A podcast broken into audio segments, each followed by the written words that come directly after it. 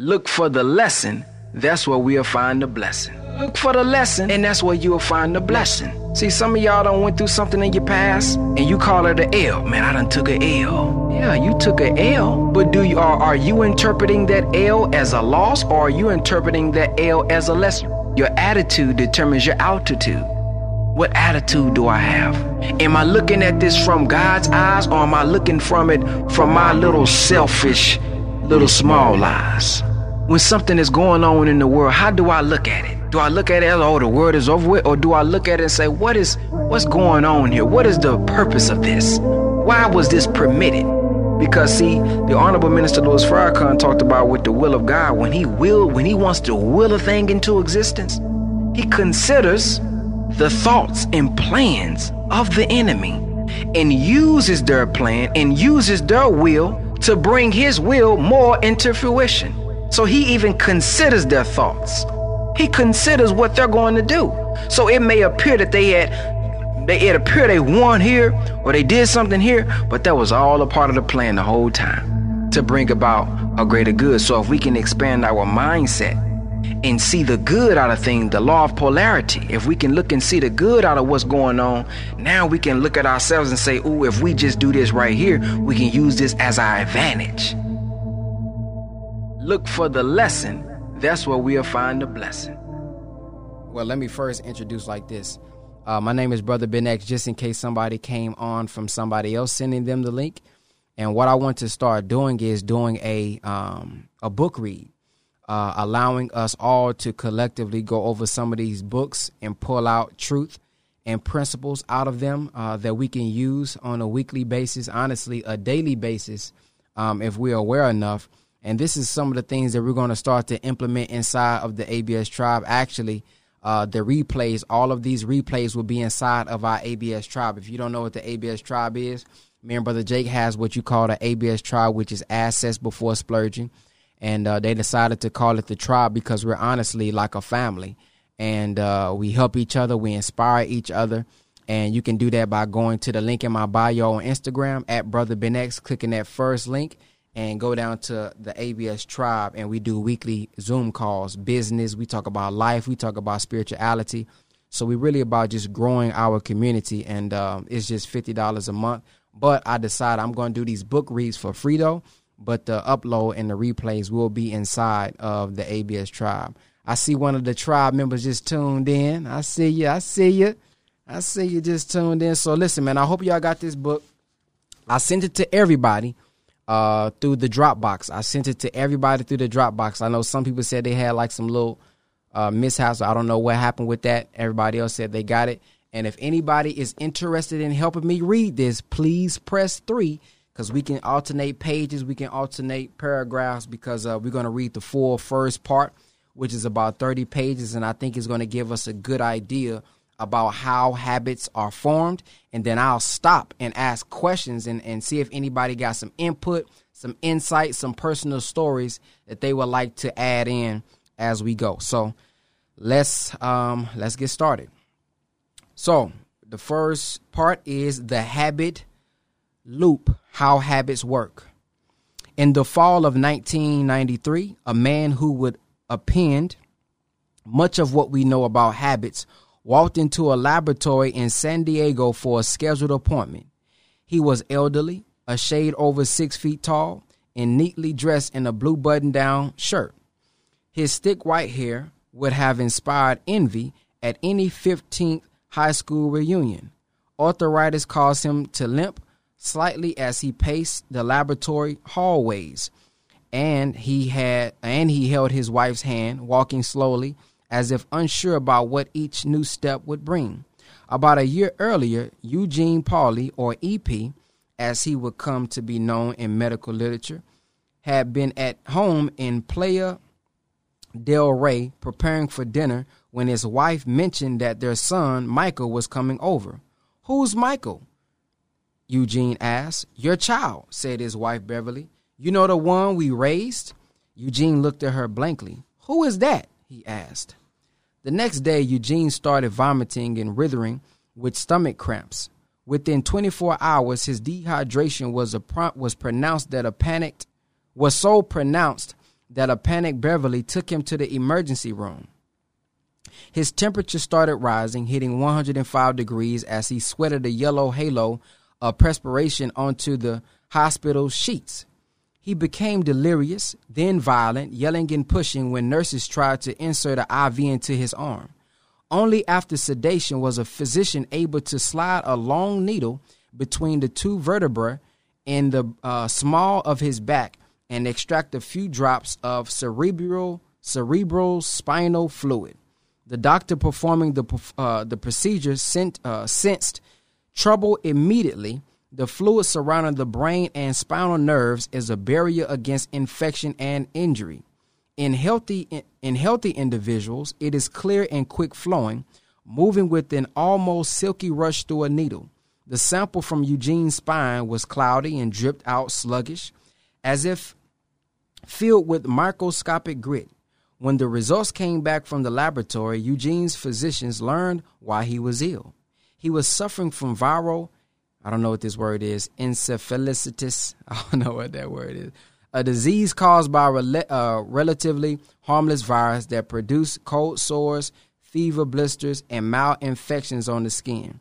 In rare cases, however, the virus can make its way into the brain, inflicting catastrophic damage as it chews through the delicate folds of tissue where our thoughts, dreams, and according to some, souls reside. Eugene's doctors told Beverly there was nothing they could do to counter the damage already done, but a large dose of antiviral drugs might prevent it from spreading. Eugene slipped into a coma and for 10 days was close to death.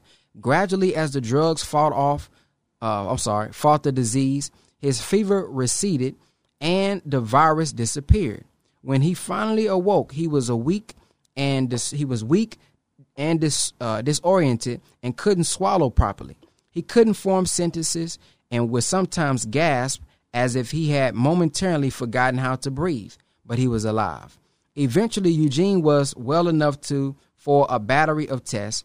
The doctors were amazed to find that his body, including his nervous system, appeared largely unscathed or scathed. He could move his limbs and was responsive to noise and light. Scans of his head, though, revealed ominous shadows near the center of his brain. The virus had destroyed an oval of tissue close to where his cranium and, uh, and spinal column met. He might not be the person you remember, one doctor warned Beverly. You need to be ready if your husband is gone. Eugene was moved to a different wing of the hospital. Within a week, he was swallowing easy, Another week, and he started talking normally, asking for jello and salt, flipping through television channels and complaining about boring soap operas. By the time he was discharged to a rehab, uh, uh, rehabilitation center five weeks later, Eugene was walking down hallways and offering nurses unsolicited advice about their weekend plans. I don't think I've ever seen anyone come back like this, a doctor told Beverly. I don't want to raise your hopes, but this is amazing. Beverly, however, remained concerned. In the rehab hospital, it became clear that the disease had changed her husband's uh, changed her husband in unsettling ways. Eugene couldn't remember which day of the week it was. For instance, on the names of the or the names of his doctors and nurses, no matter how many times they introduced themselves. Why do they keep asking me all these questions? He asked Beverly one day after a physician left his room. When he finally returned home, things got even stranger. Eugene didn't seem to remember their friends. he had following I'm sorry, he had trouble following conversations. Some mornings he would get out of bed, walk into the kitchen, cook himself bacon and eggs, then climb back under the covers and turn on the radio. 40 minutes later, he would do the same thing, get up, cook bacon and eggs, climb back into bed, and fiddle with the radio. Then he would do it again. Alarmed, Beverly reached out to specialists, including a researcher at the University of California, San Diego, who specialized in memory loss, which is how, on a sunny fall day, Beverly and Eugene found themselves in a nondescript building on the university's campus, holding hands as they walked slowly down the hallway. They were shown into a small exam room. Eugene began chatting with the young woman who was using a computer. Anybody want to take over from here, Shuggy?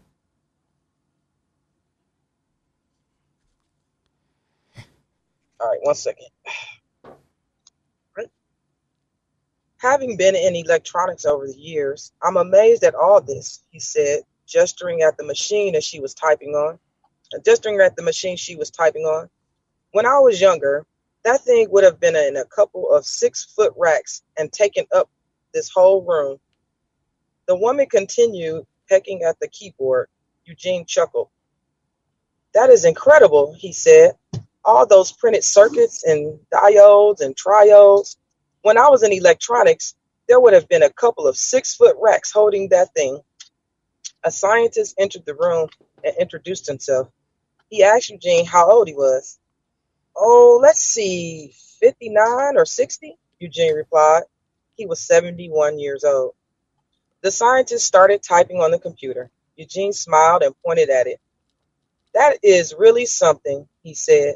You know, when I was in electronics, there would have been a couple of six foot racks holding that thing. The scientist was 52 year old Larry Squire, a professor who had spent the past three decades studying the neuro, neuroanatomy of memory. His specialty was exploring how the brain stores events.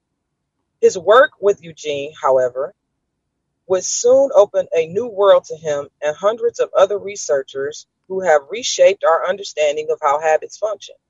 Squire's study would show that even someone who can't remember his own age or almost anything else can develop habits that seem inconceivably complex until you realize that everyone relies on similar neuro- neurological neurological processes every day.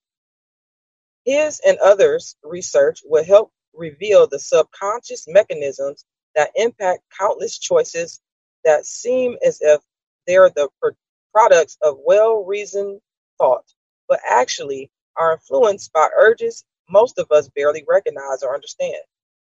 By the time Squire met Eugene, he had already been studying images of his brain for weeks. The scans indicated that almost all the damage within Eugene's skull was limited to a 5 centimeter, area near the center of his head. The virus had almost entirely destroyed his medial temporal lobe, a, a sliver of cells which scientists suspect was responsible for all sorts of cognitive tasks, such as recall of the past and regulation of some emotions. The completeness of destruction didn't surprise Squire. Viral encephalitis con- consumes tissue with a ruthlessness, with a ruthless, almost surgical precision. What shocked him was how familiar the images seemed. Thirty years earlier, as a PhD student at MIT, Squire had worked alongside a group studying a man known as HM, one of the most famous patients in medical history.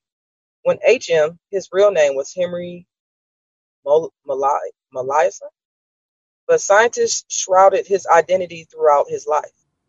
Was seven years old, he was hit by a bicycle and landed hard on his head. Soon afterward, he developed seizures and started blacking out. At 16, he had his first grand mal seizure, the kind that affects the entire brain. Soon, he was losing consciousness up to 10 times a day. By the time he turned 27, HM was desperate. Anti-convulsive drugs hadn't helped him. Hadn't helped. He was smart but couldn't hold a job. He still lived with his parents. HM wanted a normal existence, so he sought help from a physician whose tolerance for experimentation outweighed his fear of malpractice. Studies had suggested that an area of the brain called the hippocampus might play a role in seizures. When the doctor proposed cutting into him, uh, cutting into HM's head, lifting up the front portion of his brain and, with a small straw, sucking out the hippocampus and some surrounding tissue from the interior of his skull, HM gave his consent. Thank you. I'll take I'll take it from here. Okay. All right. the surgery occurred in 1953 as HM healed, his seizure slowed. Almost immediately, Almost immediately, however, it became clear that his brain had been radically altered.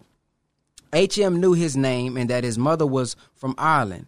He could remember the 1929 stock market crash and news reports about the invasion of Norm- uh, Normandy. But almost everything that came afterwards, all the memories, experiences, and struggles from most of the decade before his surgery, had been erased. When a doctor began, uh, began testing HM's memory by showing him playing cards and a list and list of numbers, he discovered that HM couldn't retain any new information for more than 20 seconds or so. From that from the day of his surgery until his death in 2008, every person HM met, every song he heard, every room he entered was a completely fresh experience. His brain was frozen in time. Each day he was uh, befuddled by the fact that uh, but by the fact that someone could change the television channel by pointing a black rectangle of plastic at the screen. He introduced himself to his doctors and nurses over and over, dozens of times each day. I love learning about HM because memories seem like such a tangible, exciting way to study the brain, Squire told me. I grew up in Ohio and I can remember in uh, first grade my teacher handing every handing everyone's crayons, ha, uh, handing everyone crayons, and I started mixing all the colors together to see if it would make black. Why have I kept that memory, but I can't remember what my teacher looked like? Why does my brain decide that one memory is more important than the other? When Squire received the images of Eugene's brain, he marveled at how similar it seemed to HM's there were empty, walnut sized chunks in the middle of both their heads. Eugene's memory, just like HM's, had been removed.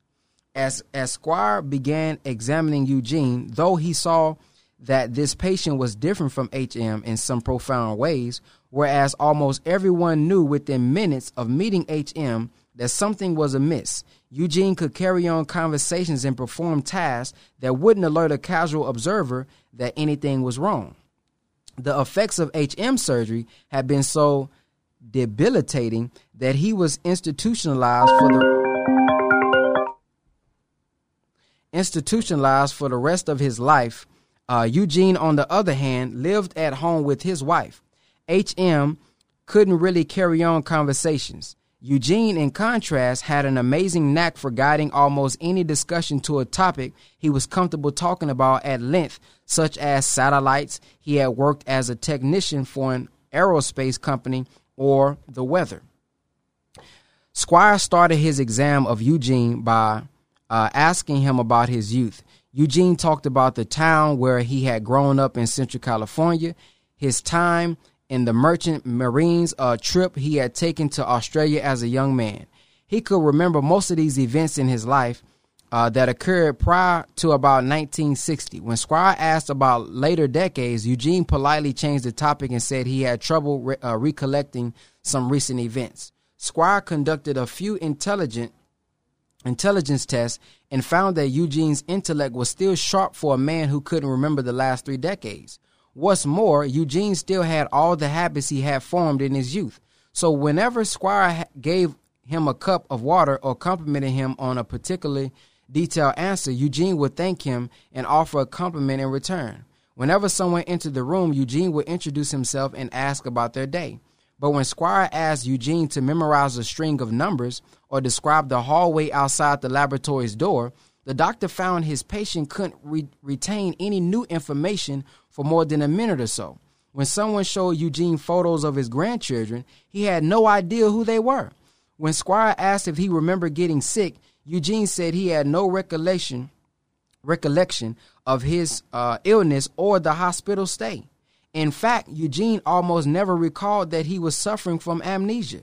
His mental image of himself didn't include memory loss, and since he couldn't remember the injury, he couldn't conceive of anything being wrong. In the moments after meeting Eugene, Squire conducted experiments that tested the limits of his memory. By then, Eugene and Beverly had moved to Playa del Rey to San Diego to be closer to their daughter, and Squire often visited their home for for his exams. One day, Squire asked Eugene to sketch a layout of his house. Eugene couldn't draw a rudimentary rudimentary map showing where the kitchen or bedroom was located uh, was located. When you get out of the bed in the morning, how do you leave your room? Squire asked. You know, Eugene said. I'm not really sure. Squire took notes on his laptop, and as the scientist typed, Eugene became distracted. He glanced across the room and then stood up, walked into the hallway, and opened the door to the bathroom. A few minutes later, the toilet flushed, the faucet ran, and Eugene, wiping his hands on his pants, walked back into the living room and sat down again in his chair next to Squire. He waited patiently for the next question. At the time, no one wondered how a man who couldn't draw a map of his home was able to find the bathroom without hesitation. But that question and others like it will eventually lead to a trail of discoveries that had transformed our understanding of habit's power. It would help spark a scientific revolution that today involves hundreds of researchers who are learning for the first time to understand all of the habits that influence our lives. As Eugene sat at the table, he looked at Squ- uh, Squire's laptop. That's amazing, he said, gesturing at the computer. You know, when I was in electronics, there would have been a couple of six foot racks holding that thing. All right, Alicia, you can go next. You can read next starting at in the first few weeks? Okay, let me get back to it. Um, in the first few weeks after they moved into their new house, Beverly tried to take Eugene outside each day. The doctors had told her that it was important for him to get exercise, and if Eugene was inside too long, he drove Beverly crazy, asking her the same questions over and over in an endless loop. So each morning and afternoon, she took him on a walk around the block, always together and always along the same route. The doctors had warned Beverly that she would need to monitor Eugene constantly. If he ever got lost, they said, he would never be able to find his way home. But one morning, while she was getting dressed, Eugene slipped out the front door. He had a tendency to wander from room to room, so it took her a while to notice he was gone. When she did, she became frantic. She ran outside and scanned the street. She couldn't see him. She went to the neighbor's house and pounded on the windows. Their homes looked similar. Maybe Eugene had become confused and had gone inside. She ran to the door and rang the bell until someone answered. Eugene wasn't there. She sprinted back to the street, running up the block, screaming Eugene's name. She was crying, what if he had wandered into traffic? How would he tell anyone where he lived? She had been outside for 15 minutes already, looking everywhere.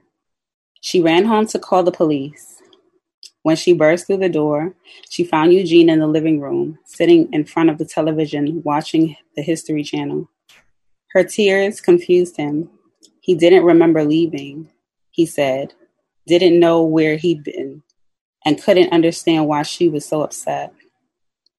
Then Beverly saw a pile of pine cones on the table, like the ones she'd seen in a neighbor's yard down the street.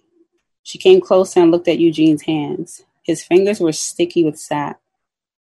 That's when she realized that Eugene had gone for a walk by himself. He had wandered down the street and collected some souvenirs, and he had found his way home. Soon, Eugene was going for walks every morning. Beverly tried to stop him, but it was pointless. Even if I told him to stay inside, he wouldn't remember a few minutes later, she told me. I followed him a few times to make sure he wouldn't get lost, but he always came back. Sometimes he, he would return with pine cones or rocks. Once he came back with a wallet, another time with a puppy. He never remembered where they came from. When Squire and his assistants heard about these walks, they started to suspect that something was happening inside Eugene's head that didn't have anything to do with his conscious memory. They designed an experiment. One of Squire's assistants visited the house one day and asked Eugene to draw a map of the block where he lived. He couldn't do it. How about where his house was located on the street? she asked. He doodled a bit, then forgot the assignment. She asked him to point out which doorway led to the kitchen. Eugene looked around the room. He didn't know, he said. She asked Eugene what he would do if he were hungry. He stood up, walked into the kitchen, opened a cabinet, and took out took down a jar of nuts. Later that week, a visitor joined Eugene on his daily stroll. They walked for about 15 minutes through the perpetual spring of Southern California, the scent of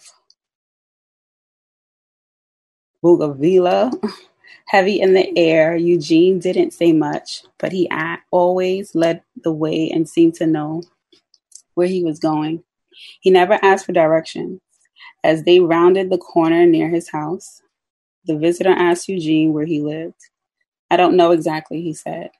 Then he walked up his sidewalk, opened his front door, went into the living room, and turned on the television. It was clear to Squire that Eugene was absorbing new information, but where inside his brain was that information residing? How could someone find a jar of nuts when he couldn't say where the kitchen was located? Or find his way home when he had no idea which house was his? How, Squire wondered, were new patterns forming inside Eugene's damaged brain? Thank you. Okay. Within the building that houses the brain and cognitive sciences, Department of the Massachusetts Institute of Technology are are laboratories that contain what to the casual observer look like dollhouse versions of surgical theaters. Uh, there are tiny scalpels, small drills, and miniature saws less than a quarter inch wide attached to robotic arms. Even the operating tables are tiny, and if prepared for a child-sized surgeons. The rooms are always kept at a chilly 60 degrees because a slight nip in the air steadies researchers' fingers uh, fingers during delicate procedures. Inside these laboratories, neurologists cut into the skulls of anesthetized rats, implanting tiny sensors that can record the smallest changes in their brains. When the rats wake, they hardly seem to notice that there are now dozens of microscopic wires arrayed like neurological spider webs inside their heads. These laboratories have become the epicenter for a quiet revolution in the science of habit formation and the experiments unfolding here explain how Eugene, as well as you, me, and everyone else, develop the behaviors necessary to make it through each day. The rats in these labs have illuminated the complexity that occurs inside of our heads whenever we do something as mundane as brush our teeth or back out of our driveway. And for Squire, these laboratories help explain how Eugene managed to learn new habits. When the MIT researchers started working on habits in the 1990s, at about the same time that Eugene came down from his fever, they were curious about a nub or neurological tissue known as the basal ganglia. If you picture the human brain as an as an onion composed of layer upon layers of cells, then the outside layers, those closest to the scalp, are generally the most recent additions from an evolutionary perspective. When you dream up a new invention or laugh at a friend's joke, it's the outside parts of your brain at work. There's that's where the most complex thinking occurs. Deeper inside the brain and closer to the brain stem, where the brain meets the spinal column, are older, more primitive uh, structures. They control our automatic behaviors, such as breathing and swallowing, or startle response when uh, when we feel I'm sorry response we feel when someone leaps out from behind a bush. Toward the center of the skull is a golf ball sized lump of tissue that is similar to what you might find inside of the head of a fish, reptile, or mammal.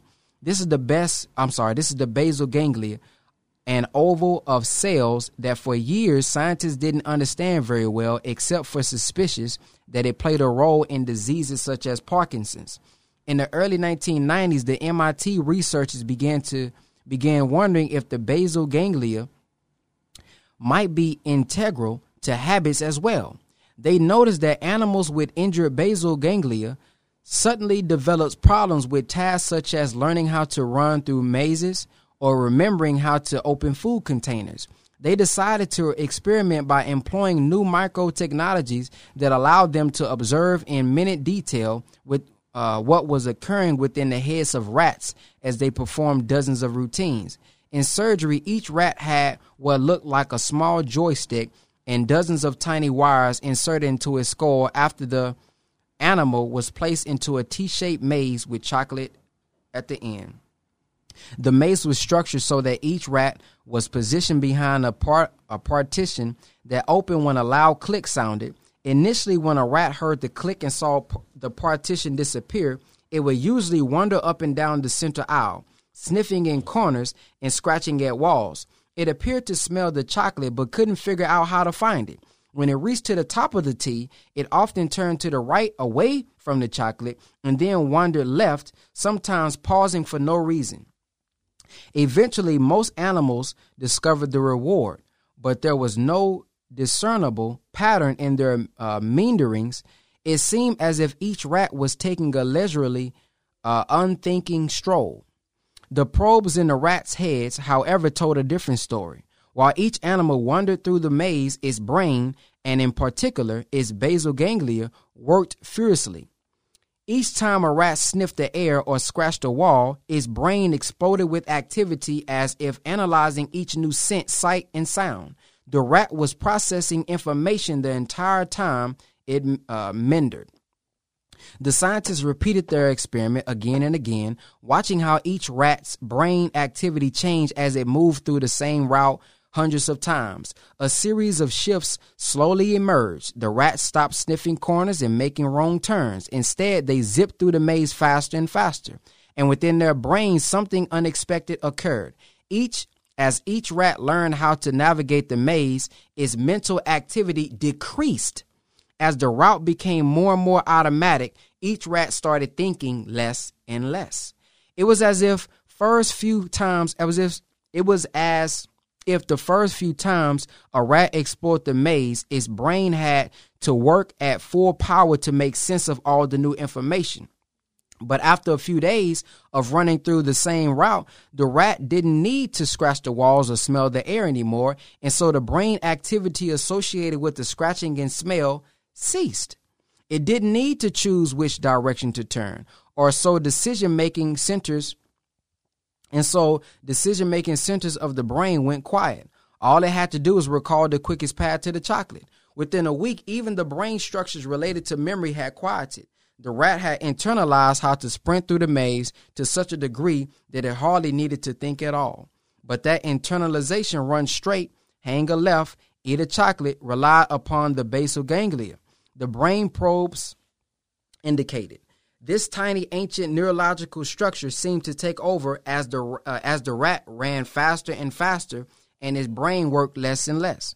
The basal ganglia was central to recalling patterns and acting on them. The basal ganglia, in other words, stored habits even while the rest of the brain went to sleep. To see this capacity in action, consider the graph, which shows activity within the rat skull as it encounters the maze encounters the maze for the first time, initially the brain is working hard the entire time. After a, after a week, once the route is familiar with the scurrying has with the scurrying has become a habit, the rat's brain settles down as it runs through the maze. Now, before we go over to page 17, do anybody have uh, any thoughts, any insight uh, on what we have read so far? Anybody have any input? And we're on page 17 right now anybody have anything that they want to share, anything that they notice, and uh, have any insight about what they have read thus far? Okay, well, I'll go first. One thing that just came to my mind was it talked about in the beginning when the rats was developing and learning these new information, this, the new information, the brain was working. It was working.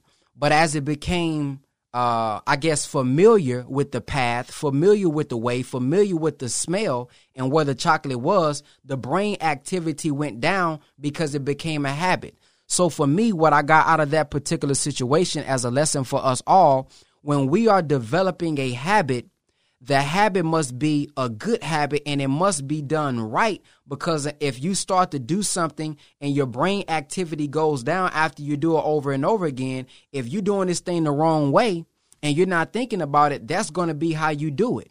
Versus you doing it the right way the first time, versus you creating a good habit the first time. When that memory goes down, at least you have a habit of doing something um, the right way. It's kind of like if you writing uh, you writing wrong or you dribbling wrong. If you're a sports athlete, whether if you're running wrong, breathing wrong, if you develop that habit in the wrong manner, incorrectly first, once you become familiar with it as you do it over time and your brain activity lowers because of the other things your brain has to think about is going to end up causing you problems because you didn't do it right in the first place. Peace, family. Thank you for checking out the Brother Ben X podcast. Many people are wondering, what can I do now since digital real estate closed on October the 1st? I still want to learn how to make money on social media. I still want to learn how to market, and I still want to learn how to build my brand. Well, there's one more way that you can do it. It's a couple ways, but I want to tell you all about the ABS Tribe. The ABS Tribe is weekly coaching every Tuesday, Wednesday, Thursday, and Friday for only $50 a month.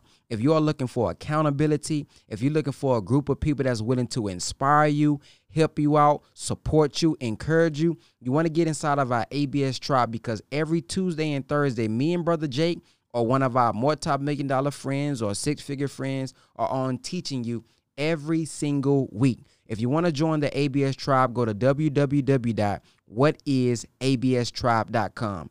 www.whatisaBStribe.com. Anybody else have anything they want to share um, before we move on to page 17? Uh, you can unmute yourself. Don't type it. I want y'all to actually, uh, you know, I want y'all to actually say it. If anybody has anything. All right, sister. Hello. oh, Hello? Go, yeah, go ahead. I, I, oh. Go ahead. B. Yep. Oh, hi. Yeah, my name is Tanya Lewis. And I was just going to say what I took from that is that basically you're saying that even while we sleep, we're still learning in our subconscious state. So it'd probably be helpful, like if we were to, for example, play podcasts where you're teaching us stuff even when we sleep, because maybe the things that we didn't absorb while we was conscious, it can be absorbed subconsciously, and then it'll feel familiar to us when we go over it again when we wake up or something. Absolutely. Thank you for sharing. Thank you. Anybody else have anything they want to share? Um, I just want, wanted to ask a, a quick question. I had to jump off for a second. Did they ever uh say what what the diagnosis was for uh Eugene? Uh, I think we about to get into it uh, in these next couple pages. I don't think they did, um, but I Okay. think I think we're gonna get into it in these next couple pages. All right, cool. I just wanted to make sure I didn't miss it. All right. Anybody else? All right. Uh, I think Kiara said that you wanted to read. You can start with page seventeen.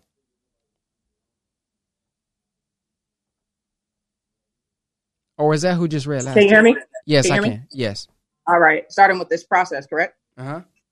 Okay. This process in which the brain converts a sequence of actions into an automatic routine is known as chunking, and it's at the root of how habits form. There are dozens, if not hundreds, of behavioral chunks that we rely on every day. Some are simple. You automatically put toothpaste on your toothbrush before sticking it into your- mouth. Some, such as getting dressed or making the kids' lunch, are a little more complex. Others are so complicated that it's remarkable. A small bit of tissue that involved, evolved millions of years ago can turn them into habits at all. Take the act of backing your car out of the driveway, car out of the driveway. When you first learned to drive, the driveway required a major dose of concentration, and for good reason.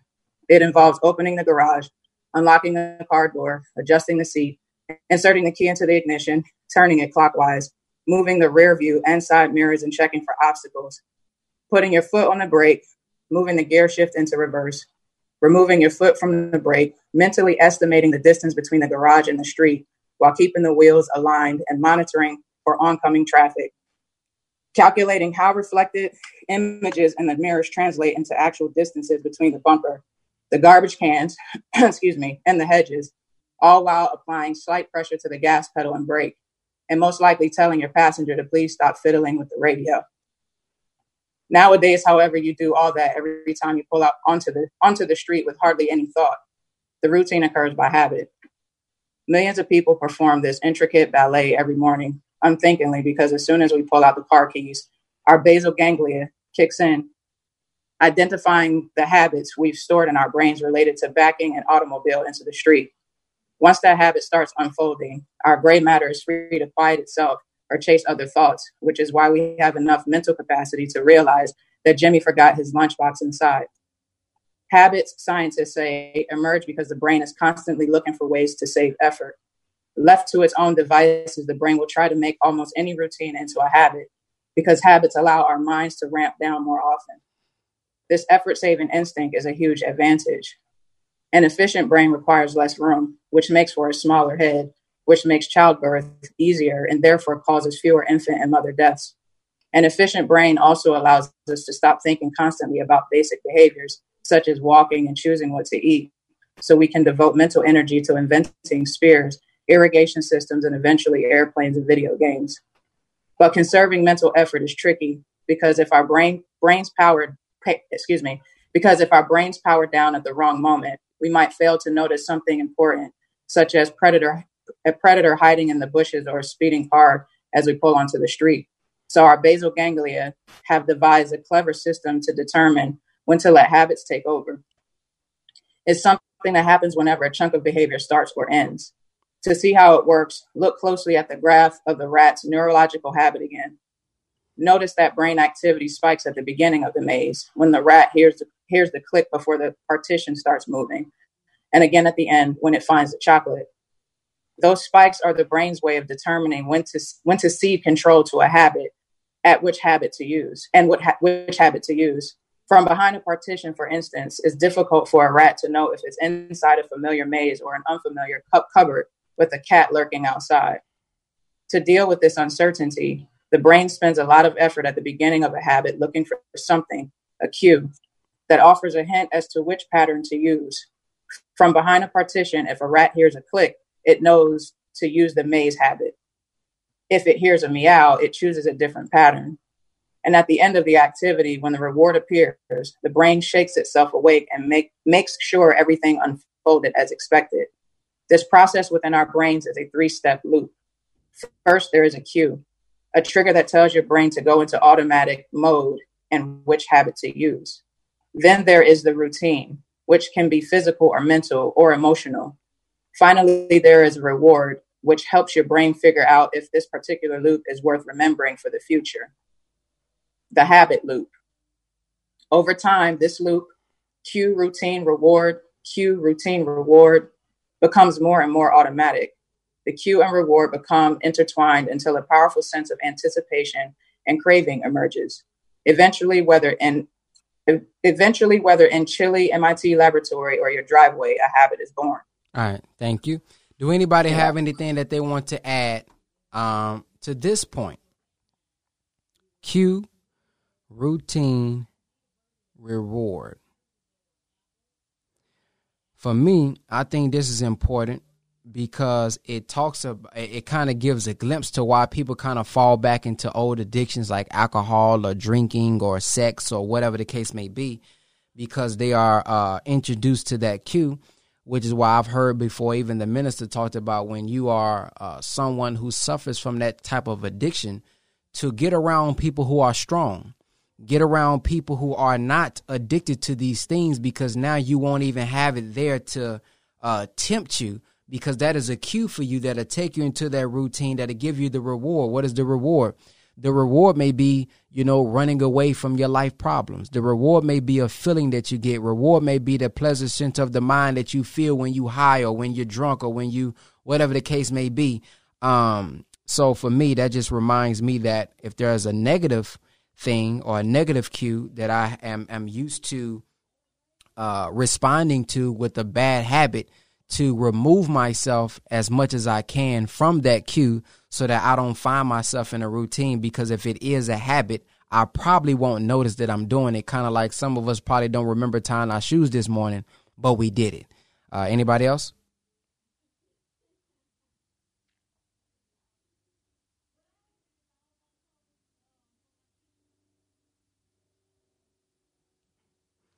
All right.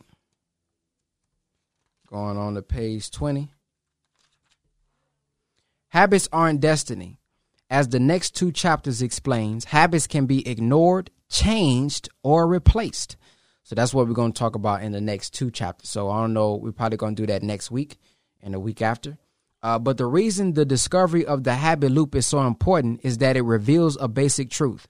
When a habit emerges, the brain stops fulfilling participating uh, fully participating in decision making, it stops working so hard or diverts focus to another task. So, unless you deliberately fight a habit, Unless you find new routines the pattern will unfold automatically. So some of us may even be in a rat race right now. You probably in a relationship and you still in this relationship and you keep going back and you steady going back in your mind consciously when you think about it, you know you're supposed to do this or you know you're supposed to do that, but then something happens and you trigger it again and you're doing it again and you're doing it again. So it says here, if we don't fight deliberately a habit, then we'll continue these routines and the pattern will continue to unfold automatically. So on the outside looking in, it appears like, man, why is you repeating this same mistake? But they don't realize, and you don't even realize you have developed a pattern and a habit without knowing it. However, simply understanding how habits work, learning the structure of a habit loop makes them easier to control. Once you break a habit into its components, you can fiddle with the gears. We've done experiments where we trained rats to run down a maze until it was until it was a habit. Then we extinguished the habit by changing the placement of the reward. Ann Graybiel, a scientist at MIT who oversaw many of the basal ganglia experiments, told me, then one day we'll put the a reward in the old place and put the rat and by golly, the old habit re- will reemerge right away. Habits never really disappear. They're encoded into the structure of our brain. And that's a huge advantage for us because it would be awful if we had to relearn how to drive every after every vacation. The problem is that your brain can't tell the difference between bad and good habits. And so if you have a bad one and it's lurking there, waiting for the right cues and rewards. I'm sorry, it's always lurking there, waiting for the right cues and rewards. This explains why it's so hard to create exercise habits, for instance, or change what we eat. Once we develop a routine or uh, of sitting on the couch rather than running or snacking wherever we pass wherever we pass a donut box, those patterns always remain inside our heads. By the same rule, though, if we learn to create new neurological routines that overpower those behaviors, if we take control of the habit loop, we can force those bad tendencies into the background, just as Lisa Allen did after her Cairo trip. Uh, what is that, Cairo trip? And once someone creates a new pattern, studies have demonstrated going for a jog or ignoring the donuts becomes an automatic as another habit, as other habit, as any other habit. I'm sorry. Without habit loops, our brain would shut down, overwhelmed by the uh, minuet Uh, or minate, what is that word? Minuate of daily life. People whose basal ganglia are damaged by injury or disease often become mentally paralyzed. They have trouble performing basic activities such as opening a door or deciding what to eat. They lose. now, I'm gonna.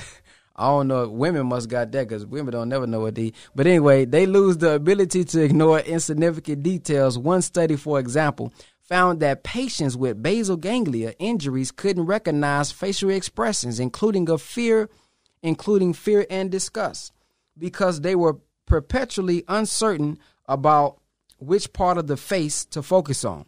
Without our basal ganglia, we lose access to the hundreds of habits we rely on every day.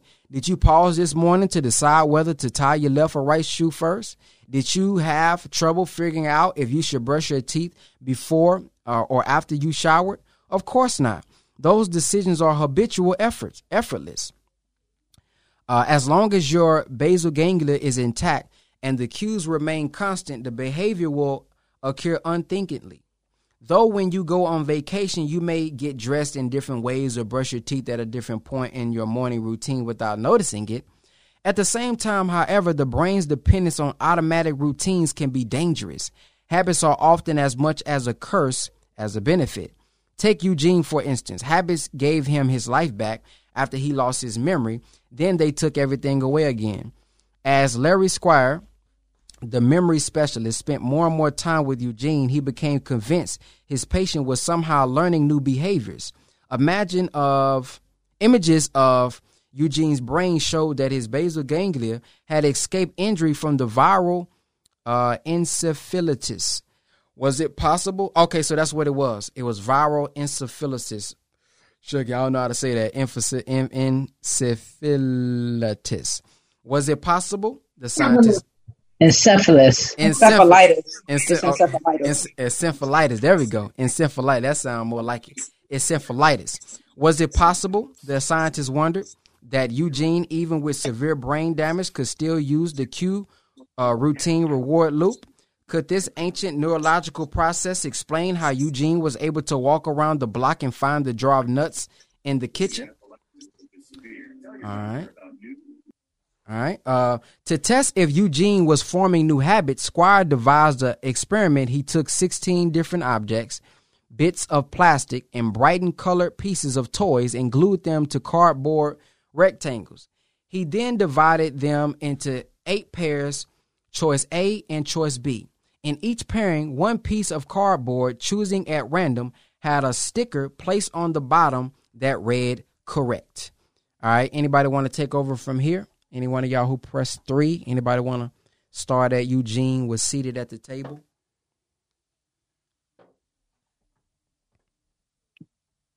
Eugene was seated at a table given a pair of objects and asked to choose one.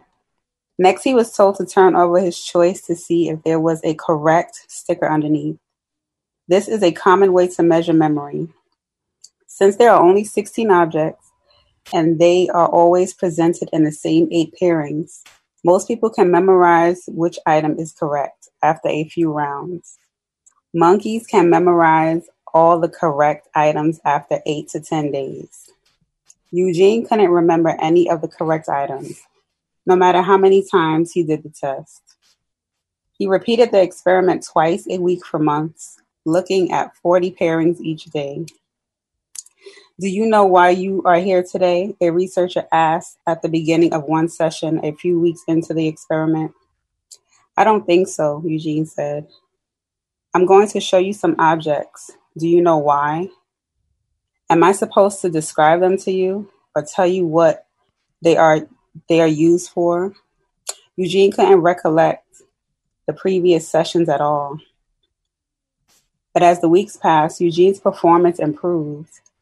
After 28 days of training, Eugene was choosing the correct object 85% of the time.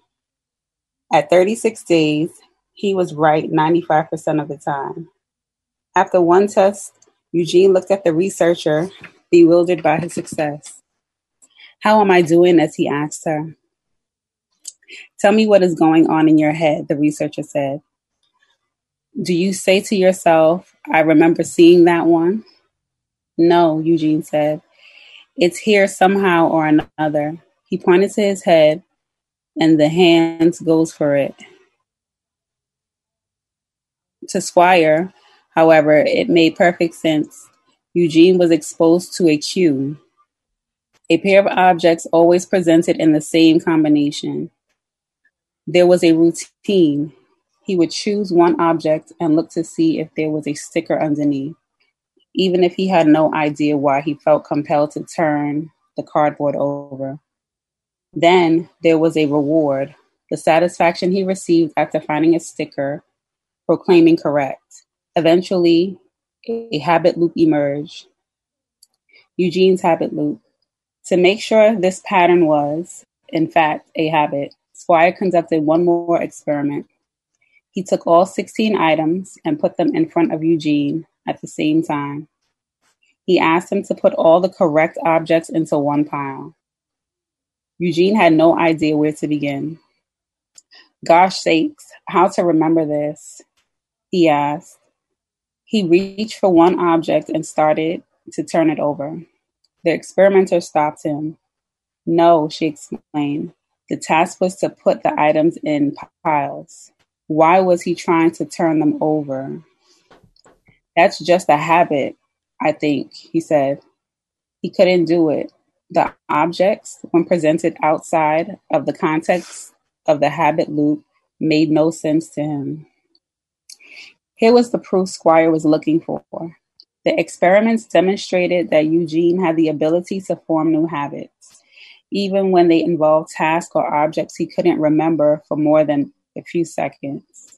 This, this explained how Eugene managed to go for a walk every morning, The cues, certain trees on the corners, or the placement of particular mailboxes were consistent every time he went outside. So, though he couldn't recognize his house, his, uh, his habits always guided him back to his front door. It also explained why Eugene would eat breakfast three or four times a day, even if he wasn't hungry. As long as the right cues were present, such as his radio or the morning light through his windows, he automatically followed the script dictated by his basal, basal ganglia. What's more, there were dozens of other habits in Eugene's life that no one noticed until they started looking for them. Eugene's daughter, for instance, would often stop by his house to say hello. She would talk to her father in the living room for a bit, then go into the kitchen to visit with her mother, and then leave, waving goodbye on her way out the door. Eugene, who had forgotten their earlier conversation, by the time she left, would get angry. Why she why was she leaving without chatting? And then forget why he was upset. But the emotional habit had already started, and so his anger would persist, red hot and beyond his understanding, until it burned itself out. Sometimes he would bang the table or curse, and if you asked him why, he'd say, I don't know, but I'm mad. Beverly told me. He would kick his chair or snap at whom, whoever came into the room. Then a few minutes later, he would smile and talk about the weather. It was like once it started, he had to finish the frustration, she said. Squire's new experiment also showed something else that habits are surprisingly delicate. If Eugene's cues changed the slightest bit, his habits fell apart. The few times he walked around the block, for instance, and and something was different. The city was doing street repairs, or a windstorm had blown branches all over the sidewalk. Eugene would get lost, no matter how close he was to home, until a kind neighbor showed him the way to his door. If his daughter stopped to chat with him for 10 seconds before she walked out, his anger habit never emerged. Squire's experiments with Eugene revolutionized the scientific community's understanding of how the brain works by proving once and for all that it's possible to learn and make unconscious choices without remembering anything about the lesson or decision making. Eugene showed that habits as much as memory and reason, are at the root of how we behave. We might not remember the experiences that create our habits, but once they are lodged within our brains, they influence how we act, often without our realization. Thank you. All right, do anybody want to add in or have any insight on what we read thus far? Or have anybody been thinking about yourself and thinking, man, I I just realized that I have a cue that triggers a habit or triggers a pattern that I often repeat without knowing. Do anybody have anything that they would like to share? Yeah, reading this last part about um, not knowing why we do certain things, but it's kind of in it. Isn't that where the whole like diet, uh, Dianetics and you know those uh, what are they called? Engrams. Yes, isn't that like what that is? And you know, while we do certain things, but it's like from like years ago and we may not know, but it's definitely something that's embedded in us. Yep. Sounds familiar. Okay. Anybody else? I think about um how exactly what she's saying, how how, how you do uh, do. Okay, say for instance you your childhood. A lot of people have a lot of childhood issues that they not never got them resolved. And then leaked over into their adulthood, they still have those habits or issues that's not resolved and they continue to do those habits not even knowing that they held those habits. So that's how i look at it. Just for instance just like uh, if a person was in an alcoholic family and, and everything and some of the behaviors that they happen in their alcoholic family and they probably was the older person protecting everybody they still have that thing going on every time somebody they associate uh, alcohol with uh, something that went on for abuse or something in the family and carry it on unconsciously, not knowing that they had taken that habit from the childhood. Do that make sense? Yes, ma'am. Anybody else? It also for me before anybody else go it makes me think about uh how conscious we have to be. You know oftentimes because we are so busy with life we're so busy with working and we got to come home and do this and we got to come home and do that a lot of our life is on autopilot. And sometimes we need to take an hour or two and just examine our life and just ask ourselves is the life that i'm living my life and I think that's a powerful question. A brother the other day on one of our ABS tribe calls says he wants to be the owner of his own mind. And I think that's powerful because oftentimes, if somebody else is in control of our minds, unknowingly, they are in control of our life. You know, the Honorable Minister Louis Farrakhan said one time that our every action is led by a conscious thought. And so, if you ask me, uh, when we talk about the oppressor and we talk about these different things, they don't oftentimes have to necessarily physically do things to control us if they can get to our minds. And if they're smart enough and wise enough to study us, but we're not wise and smart smart enough to study ourselves, they already know how we're going to react because they're doing this type of study. I know how they're going to react when they do this right here. I know this is a habit. They're not even going to realize what they're doing. So we have to become conscious of how we move and how we want to move. So when you're in a certain mood, you can consciously say, man, I'm about to go seek refuge in what I know to be truth. I'm about to go call somebody who I know can help me out. I'm about to go meditate. You have to change what your pattern is because if not, well, I'm gonna just drink because I remember that's what mama did. I remember that's what daddy did. They just drunk their problems away. I'm finna go just smoke this cigarette because in my mind, I'm telling myself it removes stress, although it's gonna cause me more stress when it does harm to my body. So I feel like we just have to be more conscious about ourselves and about our life because if not, we're going to find ourselves almost literally like robots. I told y'all the other day, uh, I asked one of my brothers, uh, not other day, like maybe a couple months ago, I asked him, What do you want to be? What's your dream career? The brother said, Man, I never thought about that. And some of us that's in here today, some of y'all probably been working for a long time since maybe you was young and you never even thought about when you wake up in the morning, how do you desire to live? Man, I desire to have this going on, this happening. But in our mind, we just, I just, I just got to get me a job and go to work and just, that just, that's just the way it is. But we never stopped and say, man, hold on, let me stop and say, man, how, what life do I want to live? And if we can figure out what life we want to live, what's that reward, then we can change the cue and then we can change the pattern uh, willingly ourselves so that we can get the reward that we're seeking for. So uh, that's kind of what I got out of it, man. We have to uh, be very conscious about our lives because the brain, because it has so much going on, is going to make so many things a habit through chunking. So if we don't put the proper things in there for it to chunk, then we're going to be in trouble. Uh, anybody else? Somebody says, "Are the recordings in the Facebook page? If, if so, I've tried to become a member. It's pending. No, it's going to be inside of the actual ABS Tribe membership. So the ABS Tribe, went just to give you guys a brief example, whenever you buy digital real estate or ABS Tribe or 100K Blueprint, whatever the case may be, you get inside of the Facebook group. So you still got access to all the members. Y'all still can talk to each other, but all of the actual content is going to be uploaded to the actual ABS membership, which is uh $50 a month. So you can click the link in my bio on Instagram and click that top button and then go to ABS Tribe if you want to get inside of it. All right, so if nobody else has anything to add, I'm going to continue. We got about five pages left. And as we're reading this, I want you all to to be thinking about self. So as we reading, you know, the, the memory and the habits, I want you guys to be thinking about yourself and your habits so that we all can have something to share. And please don't be afraid to share because we are all gods. Not saying that you're the supreme being. However, we all have force and power within us. So don't ever think that, oh, well, mine ain't going to be good enough or, you know, my little perspective going to sound dumb. No, it's somebody that needs to hear your perspective. And if you give your specific, uh, specific perspective, you don't know who that will reach and you don't know who that will impact. So let me continue. Oh uh, yeah, but I wanted to add something. Okay, go ahead. As you were you were speaking about um, being being mindful of ourselves and being aware of ourselves. Um, in my journey, I think it's just very important to stay talking to yourself throughout the day or when you're dealing with your habits that that you are struggling with.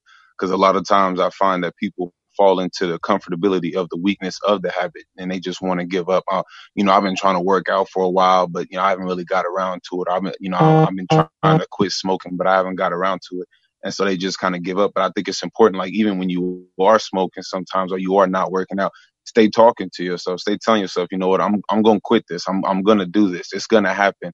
Even though I might not have the strength to conquer it at this moment, I'm still gonna do it because not everybody has that drive to just get up and say, Today's the day I'm gonna do it. Some people just need a little bit more help than that. So I think it's important not to give up on yourself and to stay confident and to know that you will conquer whatever habit that you're trying to decrease or whatever habit you're trying to increase. It's important to talk to yourself, even having conversations in the mirror in the morning and telling yourself those positive words of affirmation that you need to hear because we don't always have somebody there that we can go to to help us out. It's good if you have that, but sometimes if you don't, be that friend for yourself. Be that guide for yourself, that person that supports you and believes that you can achieve that. If you're having a struggle with working out, wake up and put some workout clothes on. You know, you might not have made it out the door, but at least try to uh, create new habits that will kind of, in a way, crawl you closer to the goal that you're trying to obtain. If that makes any sense to my brothers and my sisters out there. Absolutely, man. Great point. I wanted to uh, uh, veggie back because you know we don't piggyback, but I want to veggie back off of that man and, and, talk about a little about the spiritual GPS, not the spiritual GPS. I'm sorry, the spiritual savings account. See, whenever we are in um, a time of distress, whenever we are in a time where we're you know, something happened, you got that savings account that's there to help you whenever things go wrong. So when the sister earlier talked about programming the subconscious mind by going to sleep with motivational things, inspirational things. So this particular book right here in this section is talking about physical habits, but don't forget we got mental habits as well. And what I mean by mental habits is our thoughts when you introduce to something new, do you automatically have a habit of saying, I can't do it? Press one if, if, if that's you. Just keep it real. See, some people are older. They they 50 plus years old. And because you're 50 plus years old, anytime somebody says something about technology, it kind of scare ah, I, I'm not really good with technology. All you gotta do is learn it.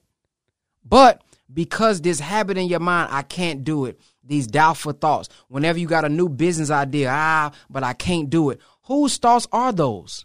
We have to ask ourselves is it really our thought? Or have we been trained and we have been up around people who have those bad habits of thinking negative about those about themselves? And we took on their habits. And every time we want to go to the next level anytime we're introduced to something new anytime we want to innovate we have the habit of telling ourselves that we can't do it. So i want us the same way that it talks about you know it has this pattern it has this pattern. And once he has this pattern, the mind goes down in activity because it has other things that it has to worry about. I want us to do our minds like that. I want us to have a pattern of listening to inspirational things. I want us to have a pattern of listening to motivational things. I want us to have a pattern, a pattern of uplifting yourself. And honestly, even if you got to record yourself so that that voice that you hear and it's your voice down downing yourself, I want you to listen to the voice of yourself, uplifting yourself. You are worthy. You are beautiful. You can do this. You are possible. Because now, when it becomes a habit and it's in your mind to be positive, when something happens, when you in a time when you can't think, and because you can't think and you got to make a quick decision, and that quick decision is going to be determined by, by your habits that you've been having, it's going to be a positive thought. It's going to be a motivational thought is going to be a positive move that you make because all this time you've been developing the habit to think positive, the habit to think optimistic. Does that make sense? So I just want to give y'all that game as well. All right, so let's continue. Oh, I sound like somebody unmuted themselves. Somebody want to speak? Antonio? Yes, sir. Yes, sir. Peace and blessings, family. Peace. Um, I just wanted to I just wanted to quote the Honorable Minister Louis Farrakhan he teaches us that the mind is a subtotal of knowledge that's gained through the totality of your life experience. Mm-hmm. So by us experiencing different things in life, by us uh, going through different situations, it's creating our, it's creating our mind. So the scripture say, "Be ye not conformed to this world, but be ye transformed by the renewing of your mind. And it's the experiences that we go through, the different experiences, the new experiences, the new work, the new, as, as Brother Ben and the uh, sister as well was talking about, and as well as the brother, the new suggestions that we are putting in our mind that is recreating the mind, the, the truth that we are feeding on that is recreating the mind, but not just the truth that we're feeding on. We have to have new experiences, so we have to act on the truth that we're feeding on to create this new mind. Peace. Peace. Yes, sir. Thank you for that. And to add to that, the Honorable Minister Louis Farrakhan also says, He who gives you the diameter of your knowledge prescribes the circumference of your activity. Man, I was deep there, boy. He says, He who gives you the diameter of your knowledge prescribes the circumference of your activity. So when we examine the knowledge that we have been receiving, when we examine the thoughts that we've been thinking, if you look at your life, it is probably the sum total of our thoughts. It is indeed the sum total of our actions, but also the thoughts and feelings lead to our actions anyway. So, as scripture says, be ye transformed by not the renewing of our money, not the renewing of our business, not the renewing of our Instagram likes, but by uh, the renewing of our minds. So let's get to it. Since Squire's first paper on Eugene's habits was published, the science of habit formation has exploded into a major field of study.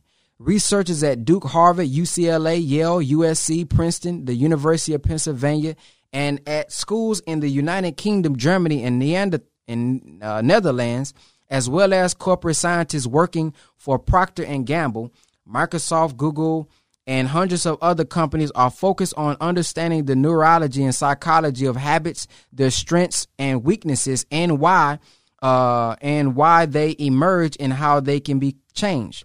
Researchers have learned that cues can be almost anything from a visual trigger, such as a candy bar or a television commercial, to a certain place, a time of day, an emotion, a sequence of thoughts, or the company of particular people.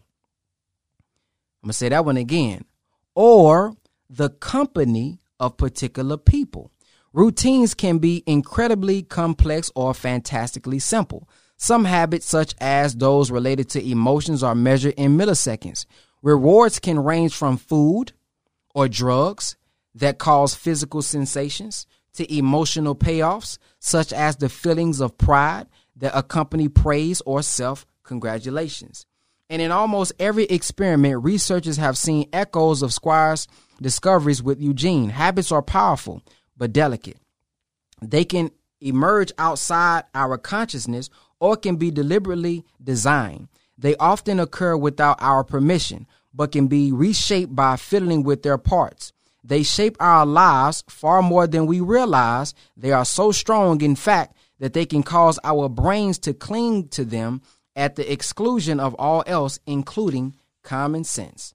In one set of experiments, for example, researchers affiliates with the National Institute on Alcohol Abuse and uh, Alcoholism trained mice to, re, uh, to press levers in response to certain cues until the behavior became a habit.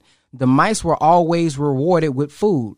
Then the scientists poisoned the food so that it made the animals violently ill or electrified the floor. So they w- so that when the mice walked toward their reward, they received the shock. The mice knew the food and cage were dangerous when they were offered the poison pellets in a bowl or saw the electrified floor panels, they stayed away. When they saw their old cues, however, they unthinkingly pressed the lever and ate the food or they walked across the floor even as they vomited or jumped from the electricity. The habit was so ingrained, the mice couldn't stop themselves. That's heavy right there. The habit was so ingrained, the mice couldn't stop themselves. It's so hard to find an analog in the human world. Consider uh, fast food, for instance. It makes sense when the kids are starving or you're driving home after a long day to stop just this once at McDonald's or Burger King. The meals are inexpensive. It tastes so good after all. One dose of processed meat, salty fries, and sugary soda possess a relatively small health risk, right? It's not like you do it all the time. but habits emerge without our permission. Studies indicate that families usually don't intend to eat fast food on a regular basis. What happens is that one that once a month pattern slowly becomes once a week and then twice a week as the cues and rewards create a habit until the kids are consuming an unhealthy amount of hamburgers and fries. When researchers at the University of North Texas and Yale tried to understand why families gradually increase their fast food consumption, they found a series of cues and rewards that most customers never knew were influencing their behaviors. They discovered the habit loop.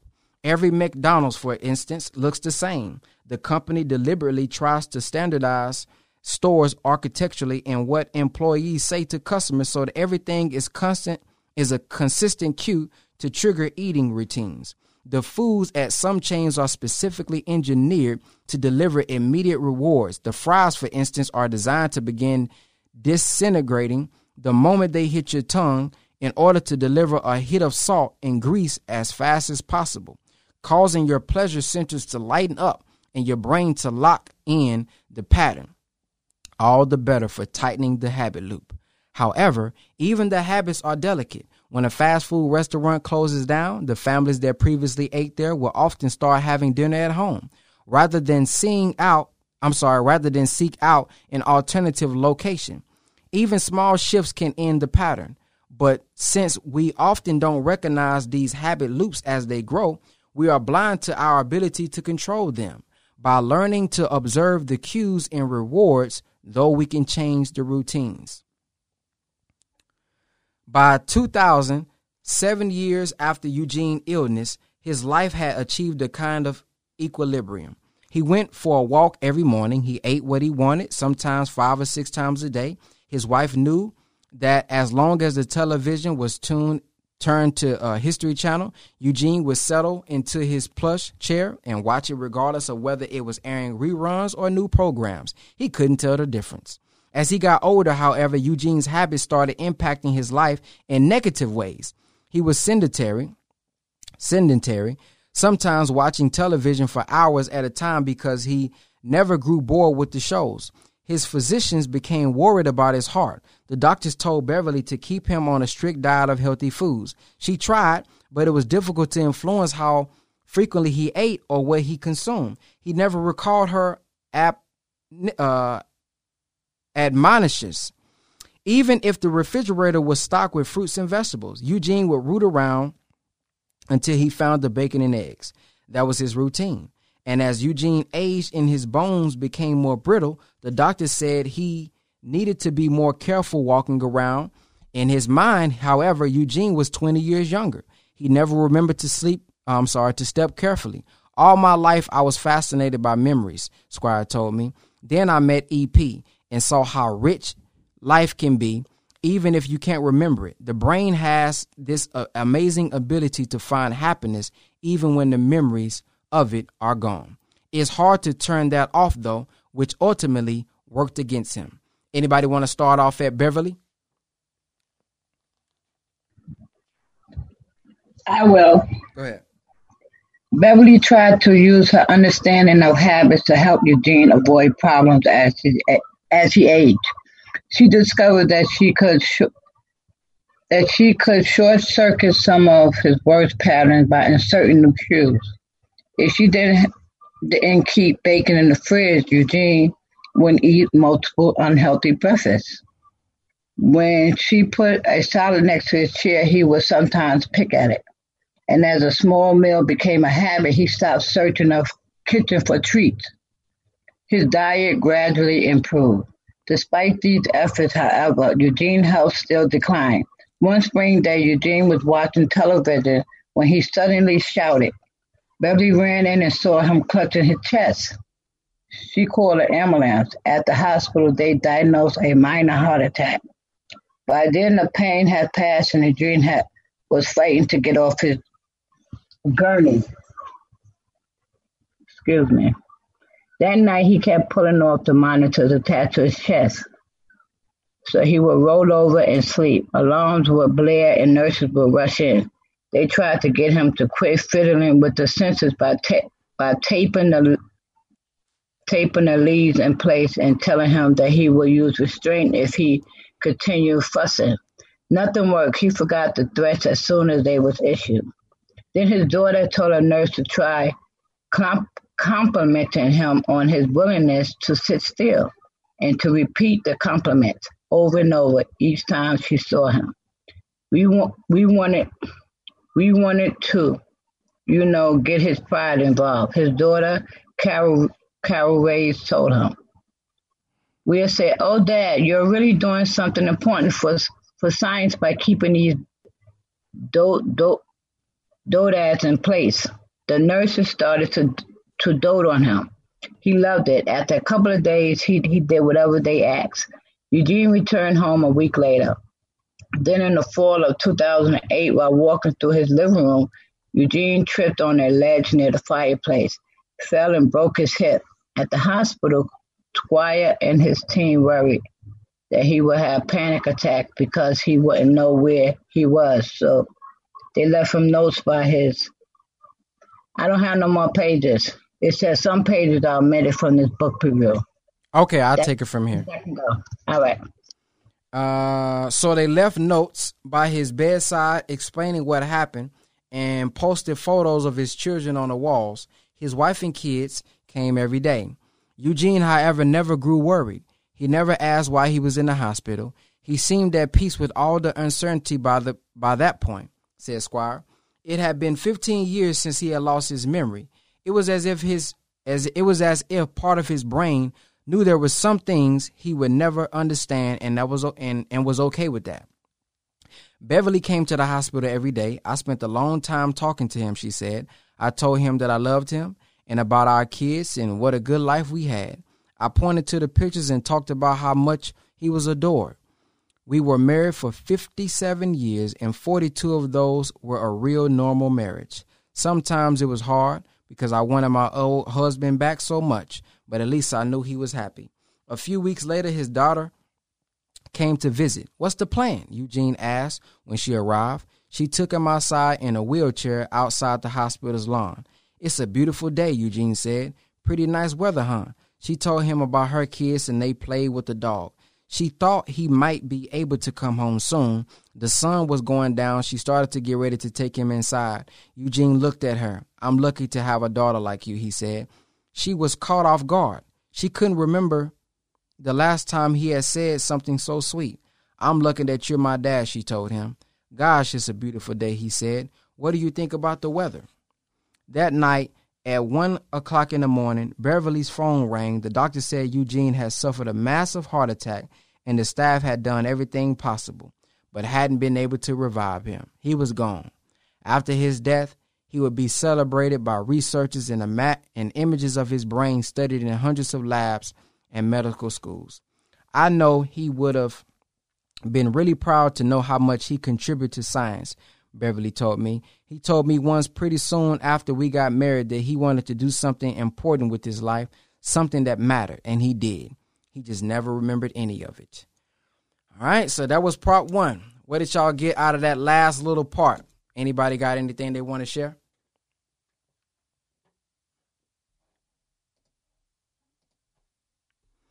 Well, uh, I will go. Uh, one of the things that stood out to me was it says if she didn't keep bacon in the fridge, Eugene wouldn't eat it multiple, wouldn't eat multiple unhealthy break uh, breakfasts.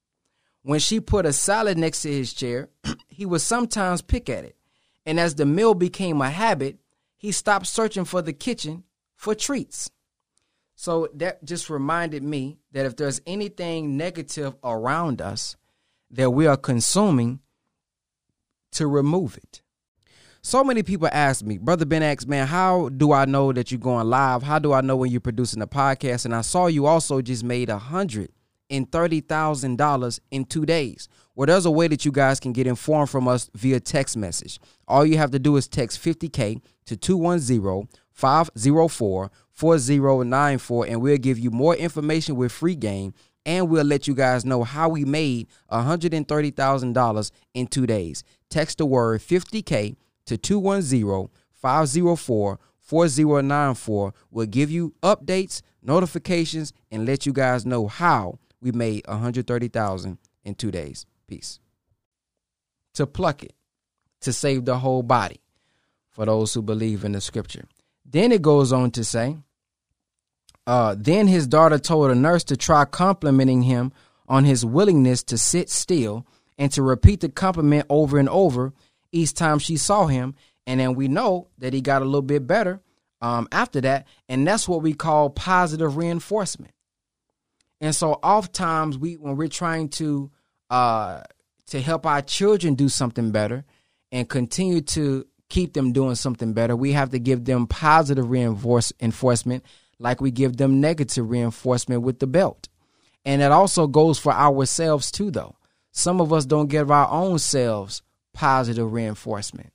We wait for somebody else to give us positive reinforcement, but what if it's not on them to give us positive reinforcement? You don't have to wait on your mother to give you positive reinforcement. You don't have to wait on your father or your uncle or anybody on Instagram to give you positive reinforcement. We have to look and find how to get that positive reinforcement from within. Because at that point, we are in control of our emotions. We are in control of how we feel, and we are in control of our actions at that point when we can give ourselves positive reinforcement. of course, if somebody else does, that can drive it home. But some of us have so many negative thoughts that we are in need of our own positive reinforcement. I said one time, it's hard for us to encourage somebody else and give somebody else a kind word if you get up in the morning and you never give yourself a kind word. All the conversations with you and yourself is negative. All the conversations with you and yourself is about doubt. We have to change the conversations that we have with ourselves so that we can move differently. So those two things at the end stood out to me. She removed the bacon, which was a cue, which caused him to go into that habit that he had developed. She put something new there and he developed a new habit. So I don't know what that habit is for you. And if anybody's willing to share, I would love to hear it. What is that thing for you when you see them? Is it when you go to Kroger and you see them snacks? Is you just do you just got to get them Skittles? Do you just got to get that honey bun? What is it for you? And as we grow through this, you know, maybe some of y'all can start to reveal that, hey, I learned how to change my habit. I learned what my cue was. I was conscious about my pattern without me noticing it, and I was able to locate it and then change it. So, does anybody have anything else that they would like to share? Yeah, I'll share. This is Kiara. Um, I had a surgery on my hip. Before my surgery, um, I was um, competing at an elite level in athletics. And uh, what happened is I allowed myself to stay in a in a boxed in mindset with regard to my abilities. Like I I got trapped in an identity as an athlete and it's been hard for me to come out of that mentality because I only saw myself from a place that's actually in the past. And so recently, um, I've been taking some other athletic certs online and just figuring out a way to still um, give to myself and implement things that I can do on my level.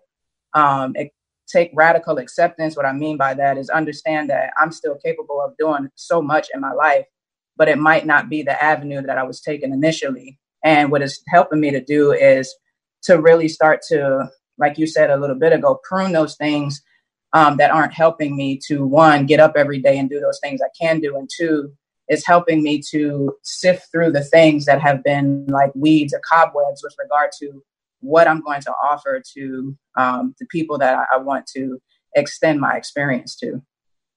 Indeed. Thank you for sharing. Anybody else want to come on and share?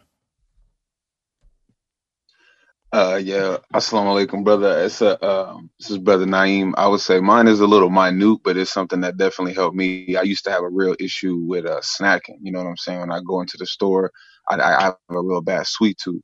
And so what I did to kind of change my habit is I would go into the store, you know, just to get gas. And, you know, I'd obviously start, you know, I'm standing in line, I'm looking around, I'm noticing something and I'll stare at the, the product long enough until I convince myself, okay, I got to go get that.